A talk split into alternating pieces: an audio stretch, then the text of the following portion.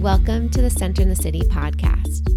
I'm your host, Wade Brill, and during this series, I'll be interviewing various thought leaders, wellness experts, and humans on how they practice sustainable self care and mindfulness. We'll get real and raw, talk about the light and the shadow side of self care and mindfulness, and how we can actually stay centered amid the chaos and the hustle and bustle of our modern day world. So settle in and get centered. This podcast episode is brought to you by Centered in the City, a virtual on demand self care and mindfulness platform with over a hundred different meditations, journaling prompts, nourishing recipes, and Pilates flows, all designed to support you feeling calm, focused, and energized as you live your life in this modern day world. For more information, head on over to centeredinthecity.org and claim your seven day free trial. Notice how much better you will feel by having a consistent practice to support you staying centered. I'm so excited to have Christopher Carter, also known as KC, on the Center in the City podcast today. Casey is my current coach, and so it'll be fun to talk to him about life and be the one getting to ask him the questions for once.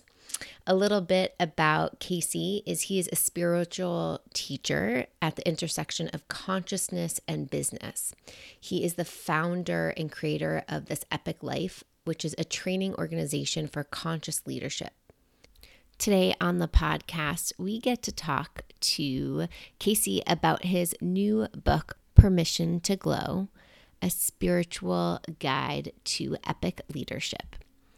We also get to talk about the framework that he uses within this book called the Four Permissions Framework, which is also what he uses in his coaching practice to work with Fortune 100 executive leaders in all sorts of big companies around the world. So, settle into this episode where we talk about spirituality, about the permissions, about how to create a consistent meditation practice, and so much more.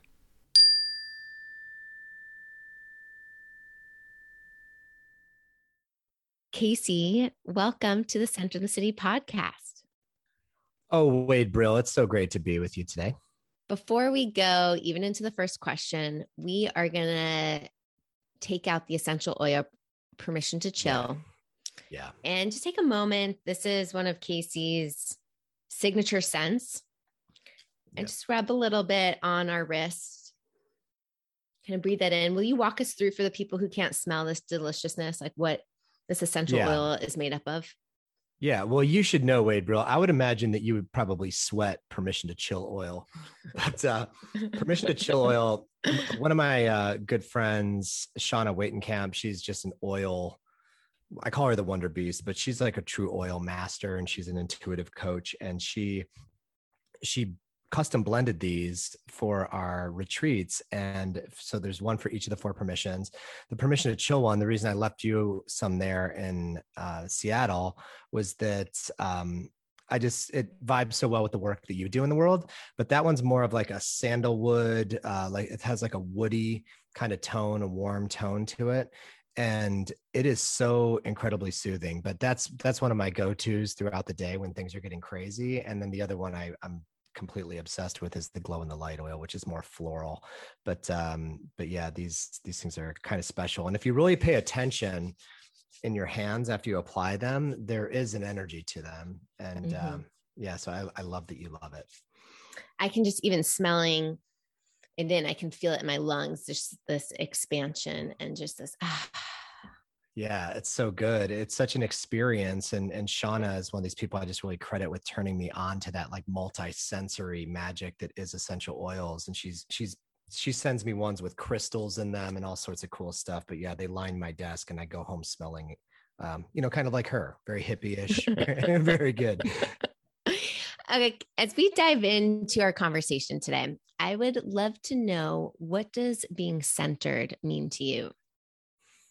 Yeah, I think I think centered it's somewhere around what, what I call permission to chill, which is basically this defiant act of holding your ground in this crazy world that just wants to take us drag us around by our hair you know so i think being centered it's not like a some people have it and some people don't. I think it takes the work moment to moment to find that center and just the willingness to practice um, and you know the, the, farther we get into pandemic times and all the craziness around us that it, it, becomes more and more essential and more and more important. So yeah i love i love the show and i love what you do around being centered in the city especially for those city folk. They could they could kind of get moving at a fast clip you know? It's hard oh, to yes. slow down Oh, yes, we can. I love that visual of the world's pulling us around by our hair and yeah. that we have, you know, these practices inside of us. It's not like you're born with it or without it, but that we can all practice being centered or chill in your language. Yeah. Tell us a little bit more because I actually don't even know if I know the full story of how you got into the world of coaching and how you mix spirituality with conscious leadership. Yeah. Oh wow, the origin story. We never, yeah. Why would we talk about this? Yeah. yeah.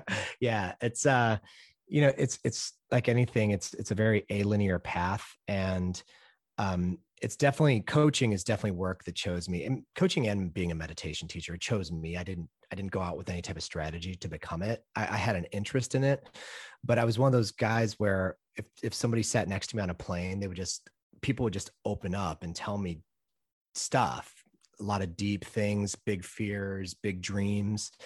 And so I knew that there was something kind of drawing me towards that. And I didn't know if it was my presence or my ability to ask questions, whatever it was.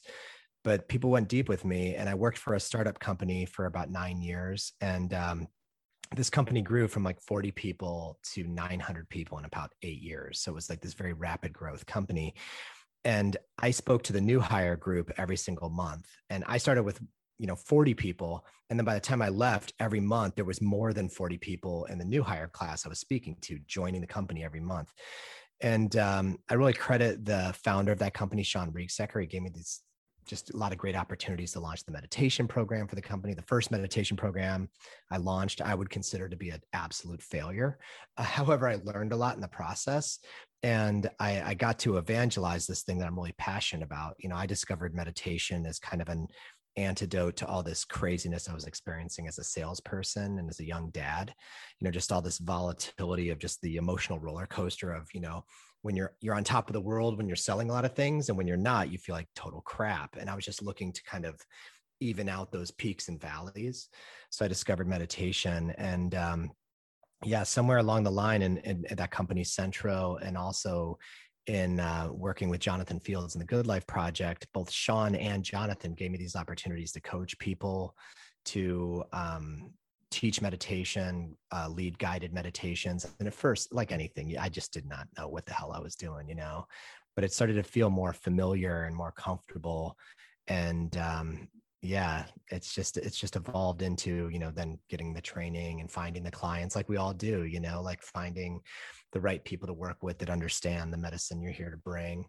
And it's been a real gift you know and sometimes when i look back at it i'm like how did any of this happen with zero strategy um, but but it wasn't through any like you know lack of working my ass off but it was it was yeah it was very um, auspicious how it all just kind of showed up over the last nine years mm.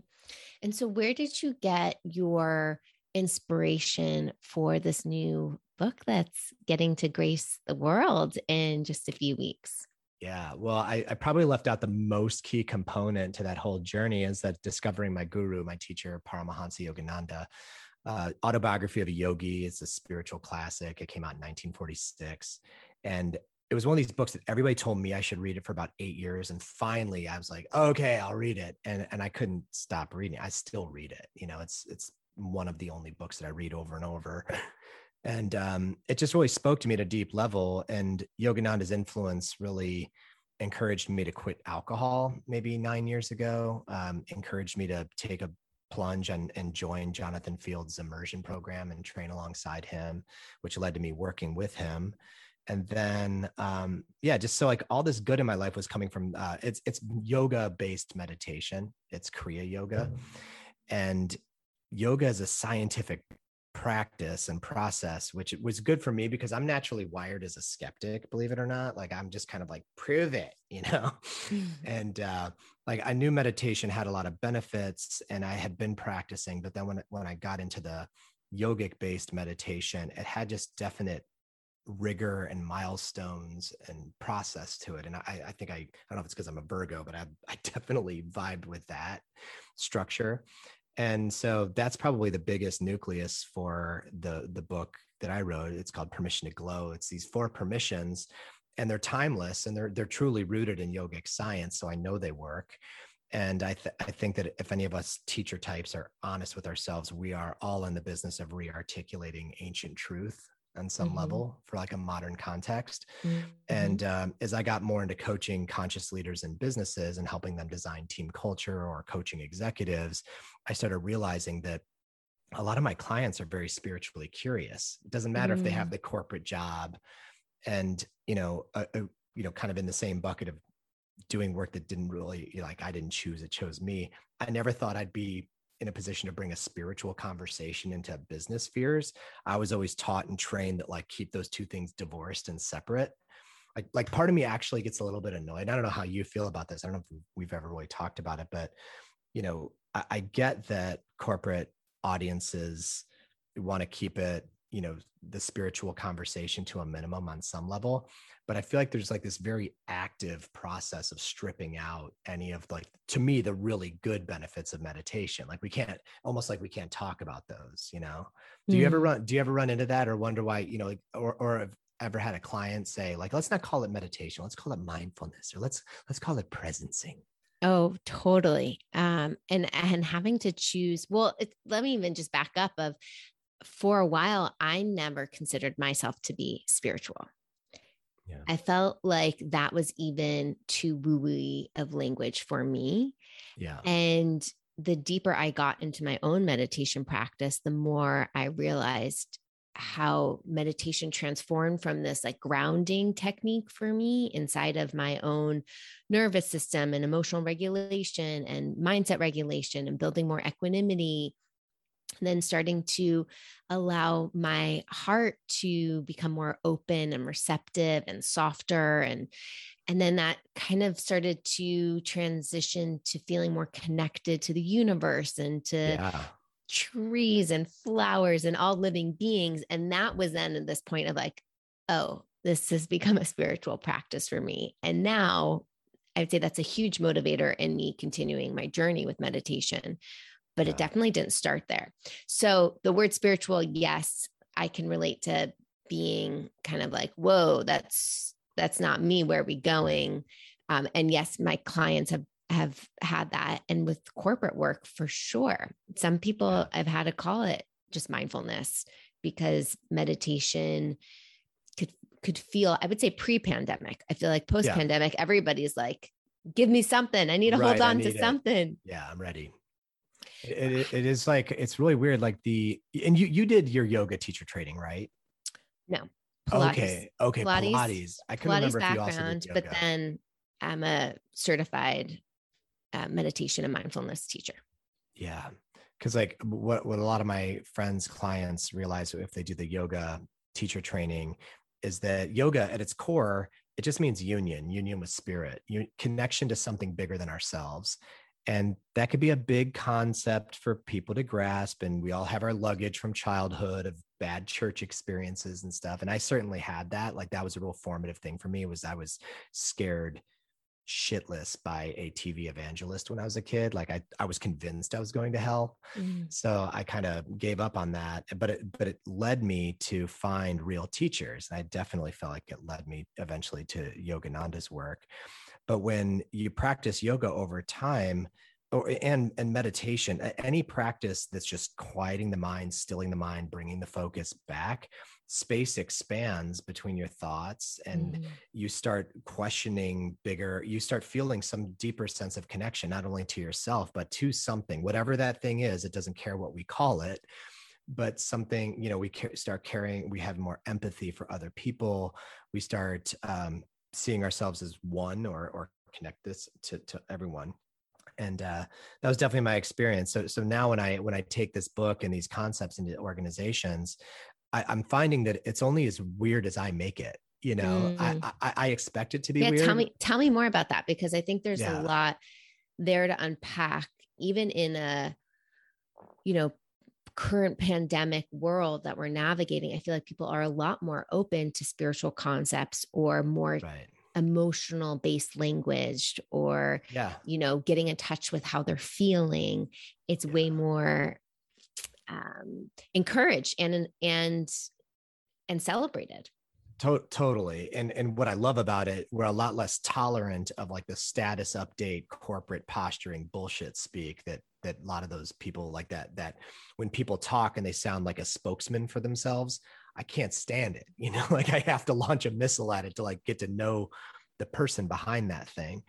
Um, but when I when I saw you in Seattle, I was passing back through after doing an event for EXP Realty up in uh, Blaine, Washington, like far north near the border of Canada and it was one of these real inflection points in my career because i realized that a lot of the stuff i've been you know you know i've always known i was a little bit more woo woo inclined and all that stuff. But now the the corporate space has really opened up to it. And i was there to do an offsite executive retreat. And there was you know i had to walk into a room as i do sometimes for these workshops with very powerful executive leaders who are you know that took a company public and they're extraordinarily wealthy and powerful and they're used to getting things their way and I just found them so curious and hungry for those practices. And how I usually introduce it into companies or, or with executive coaching clients, and I talk about this a lot in the book, is that when most people come to work with me, they're addressing what I call capacity issues, meaning they don't have enough time in their schedule. They don't have enough money or funding or something to get their dream to happen with the business or they can't hold all of this chaos that's coming at them you know? I'm tired of my team i'm tired of my spouse i'm t- tired tired of everybody everyone's in the hot seat. And i feel like that's a capacity issue like we can't hold what's being asked of us you know or we we need to expand our container in some way to hold a better relationship to time to make more spaciousness to create more you know self-compassion. And to me that's a spiritual conversation.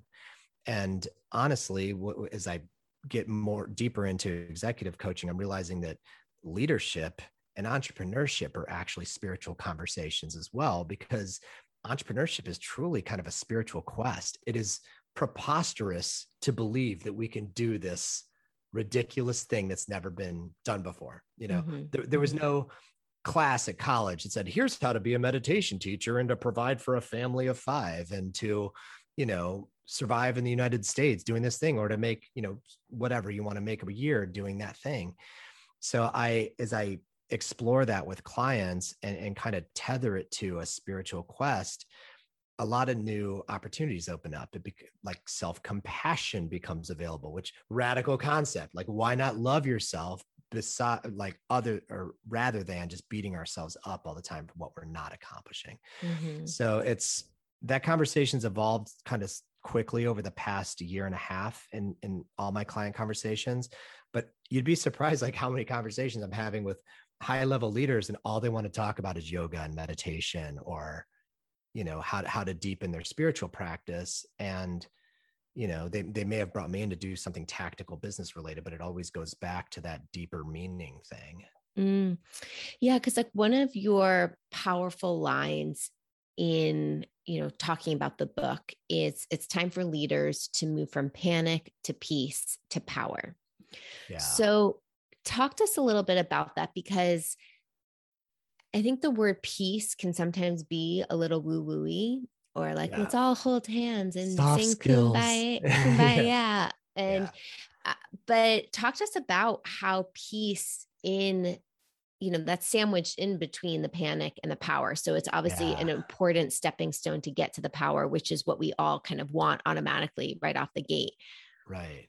Well this is this is it's funny. This morning when i was thinking about our conversation I, I i was hoping you'd ask about this and i kind of thought you would because it's an important connection to make for your listeners as well as in your work. And this is why i'm so excited about the work you do in the world because peace truly is the missing link between panic and power um, we just want to flip a switch like we do in America with everything and mm-hmm. go, you mm-hmm. know, like pe- people say, I, I love this analogy. Like people try to fall asleep in the United States like they're parallel parking in reverse at 30 miles an hour that we just want to slam ourselves in a bed and go to sleep you know and similar with our achievement as leaders we want to go from like this panic disaster mess to just being in the seat of power you know but the willingness to slow the hell down and to really see what you're working with and to make peace at four levels. And so i talk about peace through the lens of each of the four permissions. So permission to chill is is to to train yourself to be at peace with whatever rises up in the moment to test us.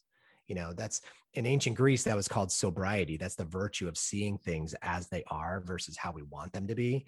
So chill I, I, frame it as just being at peace with what rises up in the moment permission to feel all the feels i consider that peace with what peace with what uh, rises up in our heart to guide us because we we we kind of tamp down that voice we we think our feelings and our our emotions are inconvenient mm-hmm. we we use phrases like i shouldn't have been ugly crying well like what the hell is that like mm-hmm. crying is a beautiful human act you know mm-hmm. what i mm-hmm. mean um, permission to glow in the dark which is why most reason oh, which is the reason why most people hire a coach is to fully express themselves in some way. I look at that as being at peace with what's being asked of us you know because it's daunting to go out and be ourselves in this world to to throw the switch of power when people could judge us for being too much or too little. It's mm-hmm. it's scary and that's the darkness. And then finally the permission to glow in the light at peace with the entirety of our human family um, transcending competition for collaboration not viewing people as resources or obstacles but viewing them as allies and how can i help you? Um, so this this notion of peace it's still on my wall right here. There there's the word peace in the center with each of the permission icons around it because my coach coached me around what is the absolute purpose of this book.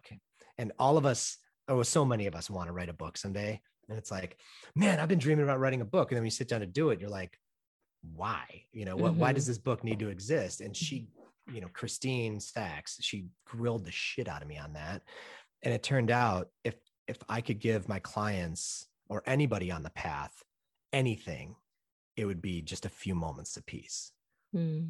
because everything opens from there. And then once I c- connected to that, I thought, okay, so the whole opening of the book is is making a case for why it's peace that we crave. Mm. I love that. And to me, when I hear you talk about peace, it really, for me, is this feeling of centeredness. It's like when we all can come to this centered, grounded state, how much more is accessible to us. Yeah. And like, what can we actually see and hear and feel and achieve from that place? Um, and I love the framework. I can't wait, wait for the the book to be out to dive deeper into all of these oh deeper oh permissions gosh. and the fact that you label them permissions i think is really important can you talk to us a little bit about that yeah, yeah, definitely. Well, well, the last the last thing I'll say about peace is that I, I get really pissed off in corporate circles when people marginalize things as soft skills. Mm-hmm. If you knew what unbelievable strength it took and discipline to create peace in your life, you would have done it by now. Mm-hmm. For starters, you know what I mean? Mm-hmm. So when people say, "Oh, centered's a little whoa, whoa," it's like, well, what's stopping you from doing it? Because if it was a pill, everybody would take it. Totally. Right. So, you know, and you it's work. Confront- it's, it's work to cultivate it. Right. And yeah. it's not in our society seen as a, like, oh, wow, you accomplished something because you were peaceful today. People yeah. don't, people don't pat you on the back for that. They don't. They don't. But if you're lucky at your funeral, they'll say, wow, they were a very loving, present husband or wife or neighbor or whatever. Mm-hmm. And that comes from somewhere. That comes from that person doing the work of just slowing it down and not, you know, dragging everybody by the crazy train. So um yeah, but the uh the permissions, the reason I called them permissions from the beginning I, I, think I jokingly said maybe like six or seven years ago, I give myself and everyone around me permission to glow in the dark. And people are like, mm-hmm. oh, that sounds fun. and uh, and it, it, at the time, it kind of meant like, sorry, not sorry. I'm going to be who the hell I am, no matter what the circumstances. And it's something I try to plant the seeds with with my kids. And but I realized that nobody can give us give us these permissions other than ourselves. So they're ours alone to give. Mhm. It's not my job or the book's job to give these people these permissions, although I do try to give people a visceral sense of what it feels like when you have one of these Mhm. activated. And um, so I started with permission to glow in the dark. And then I had developed that meditation program I mentioned that failed at the company. And it was represented by a pause button. It was called the pause. And I that evolved into permission to chill because I got so into making meditation practice a requirement for my client base most like just about everybody's a daily meditator you i don't know i like i don't ever have to worry about that conversation with you because you just you take your meds you know like Mhm, the, the people that aren't taking their meds i'm like why aren't you taking your meds And if I don't take my daily medication meds, like all hell goes loose. yeah yeah and i'd probably I'd, I'd probably notice you like, would know. Yeah. yeah so um I, I had the permission to chill and then the final frontier for me was in, in my own work with my coach is permission to feel the feels and this maybe this is just a you know a privileged white guy thing but we don't have access to our emotional toolbox uh, readily uh, it's not as, as readily available to us. We don't have the language and the awareness. So a lot of my breakthroughs with my coaching training and coaching work uh, and even with my clients has to do with my willingness to work on permission to feel the feels to access my full glorious messy humanity regardless of what it looks or sounds like. Um, and then a friends of mine brought up you know like well what if permission to glow in the dark what if there just was no darkness? What would absolute power look like? And i had to really take myself to an interesting place last year when i was writing that last permission permission to glow in the light because it's to me it's such a high vibe that the world is not i don't want to say not ready for it because it happens but like is not um we're not walking that talk at the moment in this you know day and age and i wanted to kind of explore what um just unobstructed glowing could look like and feel like for humanity and that was powerful you know and it, it's going to sound very shangri-la and utopian for a lot of people and that's totally cool Mhm. however there are glimmers of it happening in the world and it's very exciting and i and i think if if our creator would want anything for us she would probably want that Yeah. you know to, Mhm. to get out of our own way so so the fourth permission is the work of individuals who have done the, the earlier work of those early three permissions and are willing to stand shoulder to shoulder with anybody and not feel triggered or comparing or anything Mhm. um, so so yeah that's how it evolved it's, so it's been a journey over the last six years and the book is really the first big flag in the ground for this is how i think life works Mm. Yeah, I love the emphasis. oh, I want to circle back to the permission piece before jumping to the light piece, because I think there's a lot of juiciness in both. When we give ourselves permission, and I have this intertwined into centered in the city too, like permission slips, there is this ability for us to kind of cut out the mental conversation of should I not? Should I? Do I have the time to do this? Like, am I worthy? Blah, da, da. And it just is like, give yourself the fucking permission to do blank. You know, it's Right. just cut yourself some slack. And I think there's so much power in that as an individual to give yourself permission. But then I love how you frame them in these four permissions as we're collectively all giving ourselves permission to chill. Yeah. We're all collectively giving ourselves permission to feel. We're all collectively. Right. And how cool of a movement that is to visualize this all happening in the universe. And can we all, like, as individuals and as a collective, really kind of embody this culture shift? Yeah. I mean, and to me, that's what keeps me going, you know, just to want to see how this show all turns out, you know, and Mhm. hopefully we can trans transcend a lot of our, you know, just petty divisiveness and, and insanity. Um, but the um the permissions too, they're sequential, you know, so there's they're like ascending gates of claiming your power. And, and if you're not willing to chill, uh, you know, good luck with that, you know? Mhm. um, because I think we're all here to discover some very unique contribution that we're here to make. And I don't see us getting there without being silent with ourselves and listening to that inner voice, whatever that may be. and and what's what's really been amazing with the with the feeling permission permission to feel all the feels i jokingly called it that and i, I gave it the unicorn symbol because the unicorn has this dope horn that comes at you know 45 degree angle and it's similar in yoga to the kutasta chaitanya that comes from the center of the forehead and that's where we that's our portal to divinity. That's where we focus all of our attention. We could hear what god or some benevolent force is speaking to us. And i feel you know i'm playing some catch up on all my intuitive lady friends because women have like I've, been married for 22 years. My wife has a definite connection to her intuition that i had never developed prior. But the more willing i am to meditate and to to listen to the data that my feelings are giving me it gives me access to intuition and it's not just a hunch anymore it's just either a directed path where I should go, or you know, uh, certainly a lot of my coaching insight comes from that place, you know, and and you always feel like you're out in the unknown in a risky place when you're voicing your inner voice to others. Mm-hmm. However, I'm always shocked at how often that's accurate based on just the willingness to feel you know with somebody else and to express what's coming up for you it's it's extraordinarily powerful. But just imagine what would happen in communities and in families and at the thanksgiving dinner table if if we could relate that way. Mm-hmm, mm-hmm. just amazing. So if we're as a collective and as individuals not i don't want to say needing but we get to start from this permission to chill place. What are some strategies or tips you would offer people as ways to connect as per- permission to chill even if they don't have their essential oil permission to chill to help them? Yeah, yeah definitely. I mean just the moment to moment awareness anything you can use to get your own attention. You know i know you're you're a big fan of box breathing and i, I love four seven eight breathing for this reason.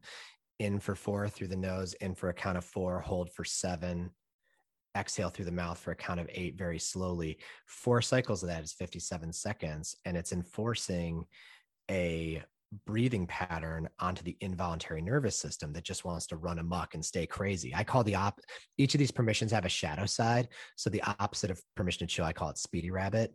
Um, I don't run into this ever talking to you, you know, but a lot of people I work with are so over caffeinated and so moving so quickly but but when they're willing to practice just like a little reboot a few times a day of four cycles of four seven eight breathing it's a powerful reminder that they have that awareness you know they make better decisions.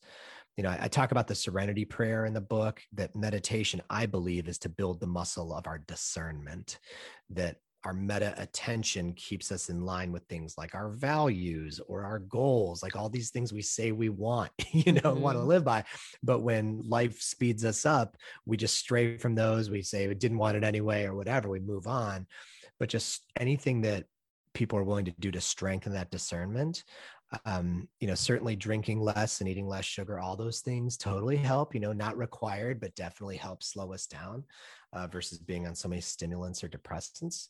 Um, and I'm a big fan of the daily meditation practice on some level. I, I really want to get everybody I know to 15 minutes a day, non negotiable um, because when you when you're willing to make that investment it's a compounding return that comes back in a huge way so 15 minutes a day that means every 96 days that's 24 hours you've dedicated of your life three point something days a year to building your you know taking your meta attention to the gym and that just makes for in my experience happier families happier businesses uh, more fulfillment and meaning certainly Mm-hmm. Yeah. I, I, love the term speedy rabbit. I call it hurry sickness. And I definitely, maybe you've never seen that side of me in our coaching sessions, but uh-huh. I definitely have that part in me. I think we all do. And especially just so culture conditioned to just be on fast yeah. forward. And as you said earlier, like we want things now, we want to flip the switch.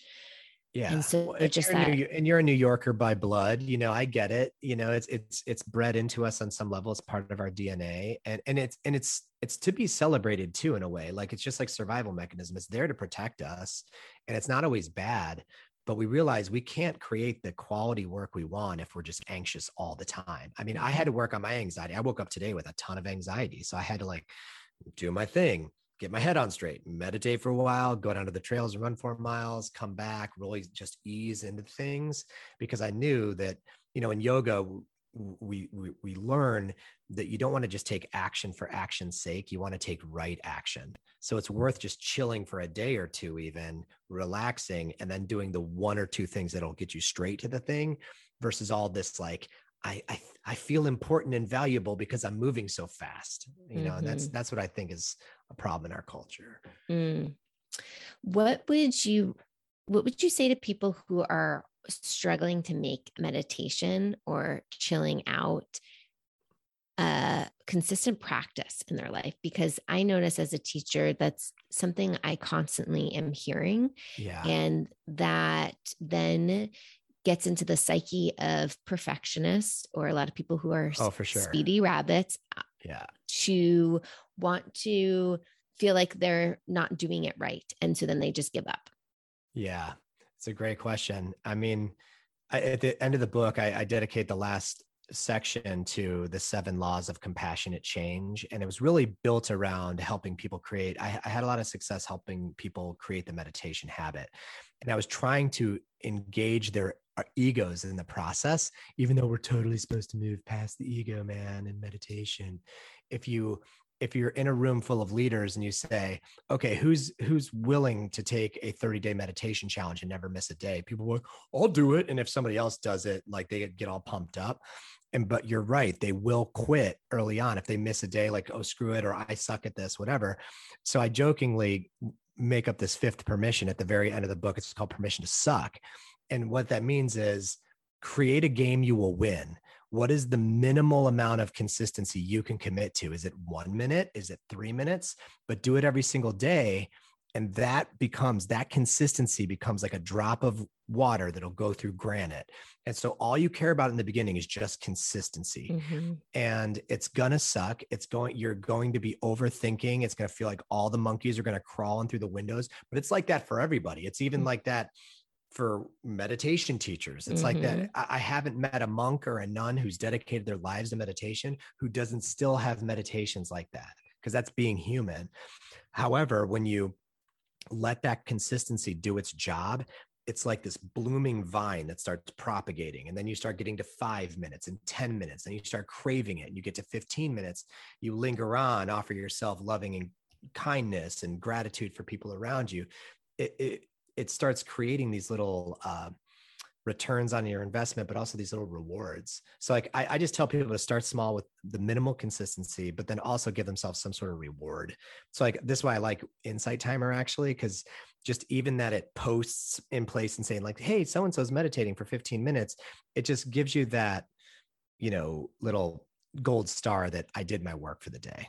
Mm, mm-hmm, mm-hmm but it's but it's hard and it's no different than a writing habit or a running practice or anything else. Like starting new with anything sucks and we want to we want to give ourselves every reason to fail and to quit. Mm-hmm. yeah we do want to give ourselves a, an easy out but it's like when we are consistent when we show up for ourselves i see that as a form of us practicing just deep self-love and honoring Oh, it's totally. In, in keeping us in integrity. Like th- that's why I spend a lot of time getting people to like, hey, what's your commitment? Because then once they tell me their commitment, I could just hold them to their commitment. Not all the noise and crap that always comes up about why they will or they won't. Um, I'm super grateful to my coach. I dreamed of writing a book for about 20 years, and she got it out of me in about six months just by saying, What's your commitment? And the, the book only gets written when your ass is in the seat and your fingers are on the keys. And it's just like meditation, you know, it all kind of you know got pounded into me over so many sessions with with students over the years that it, it, it is hard but people like me who are have uncomfortable levels of energy it is I, I assure you it is no easier for me to sit still to meditate than anybody else on the planet you know mm. but, but it mm. a practice that i start i crave you know so at christmas time our, our uh, lineage does an eight hour christmas meditation and the weeks leading up to it i'm always like kind of nervous i'm like oh how's it going to go this year is it going to be brutal and it always starts out brutal but by the end through the practices and the chanting you just get drunk with it you just love it and mm-hmm. becomes the biggest gift you can give yourself mm-hmm. Yeah, I was thinking about it this morning in my meditation practice of, you know, how food, we talk about you are what you eat. It's like we are what we practice. Like what we practice becomes part of our muscles and our muscle memory. And so it's like, what are we practicing? What are we practicing again and again and again? It's it's a great point. I mean, it's something I keep an eye on when I'm, you know, coming up to this book launch, different stressors and different things like self-care comes and goes, like all the things we do when we're getting ready for a very public big launch, you know, there's a lot of press unprecedented things happening. So certain things slide, but I could always tell if I'm swearing a little bit too much or if I'm if I get like if I question others and get gossipy on some level, mm. like just noticing that tendency, it's exactly what you said. It's like, what are you practicing? Because I want to just practice unity and love and acceptance of self, acceptance of others. I mean, it's more of what I'm in it for these days. But yeah, that's it's important to watch what you're practicing. Mm. Casey, we could keep talking about spirituality and meditation and the permissions for hours, I'm sure. Maybe we'll have yeah. to have you back on the podcast. For sure. Where can people learn more about you and learn more about your upcoming book, Permission to Glow? Well, Permission to Glow has a new site coming in the next couple days with a book trailer. I'm super excited to share that. It's a Permission Ooh. to Glow. Yeah, I think you'll dig it. We shot it at this beautiful meditation sanctuary. It is so so beautiful. But it's permission to glow book.com and um, all my coaching work and everything else is at thisepiclife.com. But uh, yeah, the book starts for pre-order like September 7th, which is already next week, and then it's published on the October 5th. It's crazy. It's actually here. That's so exciting. So, for those listening, go check out the book, write a review on Amazon, help get the word out. Thank oh, you thanks. so much for for being here, Casey, and for sharing, you know, a little bit more about getting a chance to learn a little bit more about your backstory and where these where your work really stems from. Yeah, no, it's been an absolute pleasure. And I, I, knew you would ask. I mean, coaches, I love doing podcasts with coaches and meditation teachers because they just ask the best questions. it's true. Thanks so much for listening to the Center in the City podcast. Share with us on Instagram what you are learning about yourself, what you loved about this episode, what's inspiring you, what you're curious or hungry to learn more or explore more with join the conversation with Casey and I on Instagram at One Wade and at Permission to Glow Book. Also, if you love this podcast, please rate it and share it. Sharing is caring, and your words and you taking the time to rate this podcast mean so much to me. Until next time, stay centered.